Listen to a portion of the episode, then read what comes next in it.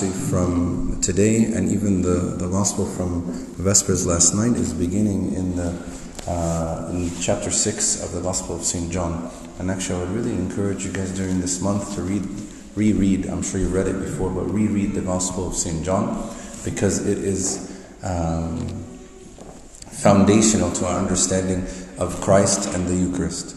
Uh, he's talking about uh, today, the main point that he's ma- taking or having us to understand is our Lord Jesus Christ did not come into the world mainly to give bread or to give sustenance. He came to the world to be bread, to be the sustenance. I am the bread of life. Right? He says later, and we'll read this later in the next coming weeks I am the bread of life. He who comes to me will never hunger. He who believes in me will never thirst. So he came into the world not to give people sustenance, but to be sustenance for us. And yes, he is going to give us sustenance. And maybe I can miss that in, and be tricked into or convinced to thinking that that is the reason that I'm a Christian, or that is why I follow Christ, for him to provide for me. But that's not the main reason that he came. Our Lord Jesus Christ comes into the world to change our desires so that He would be your main desire. He doesn't come to give you your desires, He comes to change your desires so that He is your main desire.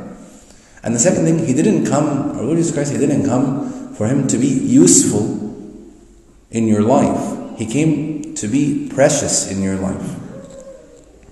How many of us think of uh, or, or think of our discipleship to Christ as receiving Him as useful?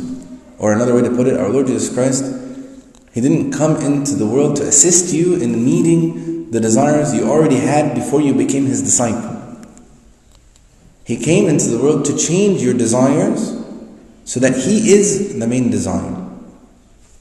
And that's the reason He came. Actually, you will see, you can find so many uh, preachers, uh, some people uh, that, that uh, talk and claim to be followers of Christ and they take you in the direction of your own desires in which that you already have natural desires that you share with every fallen human being in the world. And they say Christ came to meet those desires. He didn't. He came to change those desires profoundly. The reason our baptism is called a new birth is that we are born into this new concept that He is our central desire, that He is the bread, that He is the one precious to us. Now, of course, He does care about our sustenance. He does care about natural bread. He cares about our bodies. He just doesn't care about your body and your natural bread or sustenance mainly. There's going to be a resurrection someday where there's no more mourning, no more crying, no more weeping, no more sin, only joy. And that's coming. He does care about your body. He's going to raise your body from the dead, make you to live forever, make you to be healthy forever so that you can enjoy Him in the fullness of your humanity. This is coming. But that's not the main point of this world that we're living in now. He didn't mainly come to make our lives here comfortable. He didn't come to make our physical desires to be satisfied. But actually, like I said, He came to have those physical desires or change our desires at their core so that He becomes our treasure above all things. Our Lord Jesus Christ came into the world to do mainly what we can do here treasuring Him, loving Him, following Him, living for Him, rejoicing in Him, being satisfied in Him alone. I said that we read from chapter 6. Actually, the first 15 verses, we didn't read them, is the story of the feeding of the 5,000. And then after that, we start from the readings of Vespers and then the reading that we read uh, this morning. Our Lord Jesus Christ, He gives a sign in multiplying the loaves that He Himself is the bread of life.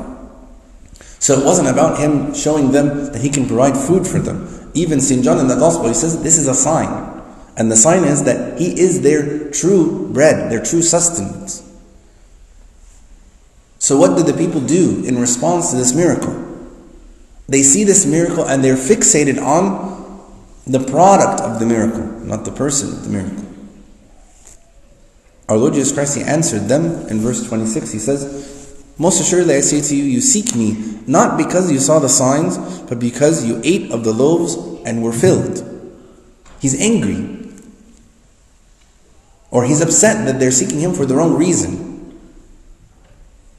Can you imagine? Our Lord Jesus Christ is upset with somebody seeking him.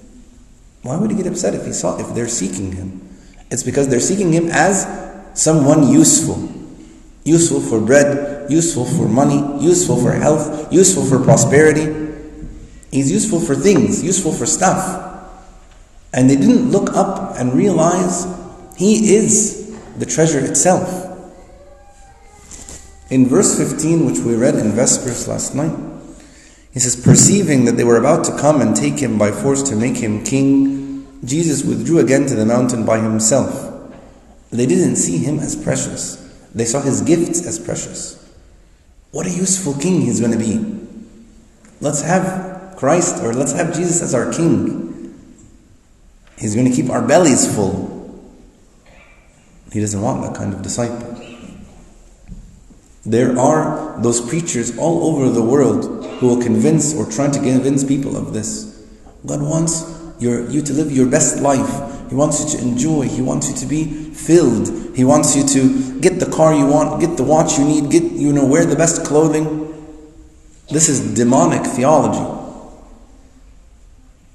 Mainly, our Lord Jesus Christ is trying to forgive our sins, clothe us with righteousness, make Himself our treasure,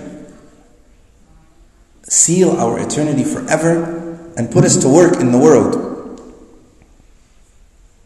So then we read in the beginning of the passage that we read today, our Lord Jesus Christ, right before this passage, he was walking on the water. So he came to the other side of the, the water while, by walking on the water. And so when they were standing there on the other side, they, they saw there was no other boat. And basically they're wondering, you know, how did he get here? And so they had other boats and they, they went to look for him. And, and when the crowd finally they saw our Lord Jesus Christ, that he wasn't there and his disciples, they went to Capernaum looking for him. And so again, they're seeking Him, they're looking out for Him. And still, it's not in a, in a good way. When they found Him on the other side, in verse 25 it says, Rabbi, when did you come here? They're wondering how it happened that he got there. That how did they get how did he get there without a boat? How did he cross the sea? And how easily he could have told them, well, actually I walked on the water. But he's not going to go there with them because that will even more sort of continue or contribute to the problem that is happening that they're seeking him for the wrong reason. If he says that, what are they going to say? They're going to say, Yes, exactly, that's what we thought. What a king, a person who can keep our stomachs full, and a person can keep our boats afloat and never let us sink, and we can defeat the Romans, and we can make a great kingdom on the earth. How useful Jesus is to us. And he wants nothing to do with something like that. He's not going to go there with them.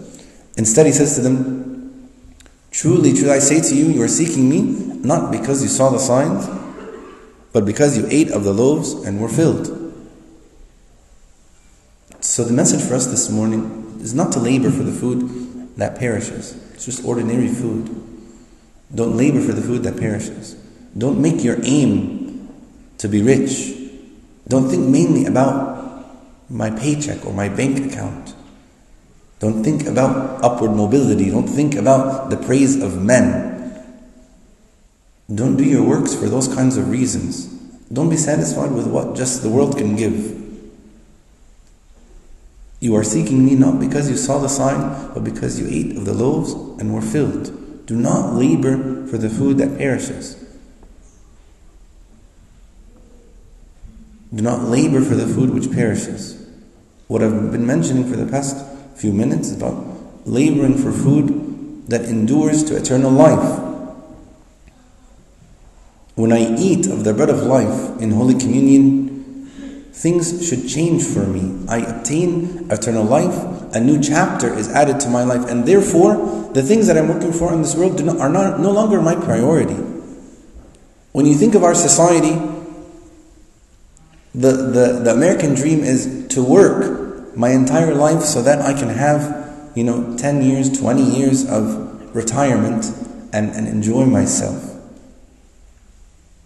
We live our entire life thinking that is the next chapter for us. But it isn't. Actually, life is very short. Life is very short. It might seem long, but life is very short. And eternity is very long. And you're going to be rewarded for every good deed you do, every act of faith that comes out of goodness and comes out from being a, true disciple of Christ. So seek Him as your treasure. Love Him as the most precious thing. Trust in Him as the most dependable person in my life. Our Lord Jesus Christ is reminding us this morning that I need to prioritize my spirituality. More than prioritize my spirituality, I need to prioritize my relationship with the Holy Trinity above everything. Above everything. Above the food which perishes, above my relationships with my friends and family, above my own desires. And when I do that, He will give me those small things that are nothing. How much effort was it for Christ to feed the 5,000 or to feed the 4,000? It was nothing for Him. He is willing and able to give you all of those things that you're looking for. But seek Him first. Seek Him as the most precious thing. May we continuously seek Him all the days of our life, and glory be to God forever and ever. Amen.